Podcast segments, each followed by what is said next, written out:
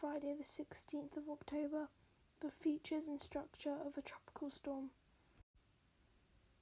categories of a hurricane and the type of damage they produce. Category 1.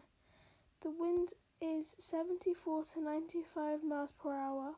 The type of damage is trees bend and roof tiles fall off.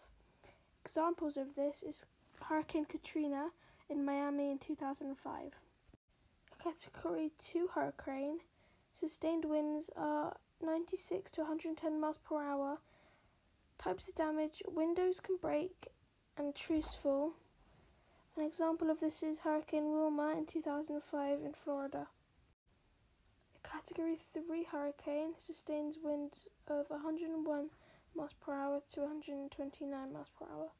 Types of damage are doors and houses starting to fall and trees fall down. An example of this is Hurricane Sandy in 2012, Cuba.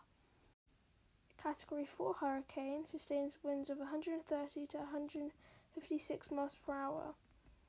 So, types of damage are roof is normally gone, the trees are normally blown down, and windows are definitely most likely gone. An example of this is Ike in 2008, Cuba.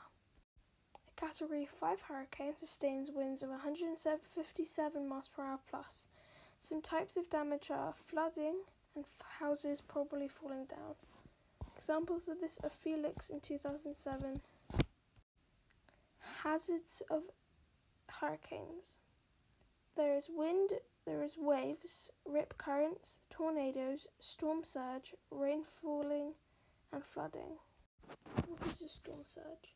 A storm surge is a coastal flood phenomenon of rising water commonly associated with low pressure weather systems such as cyclones.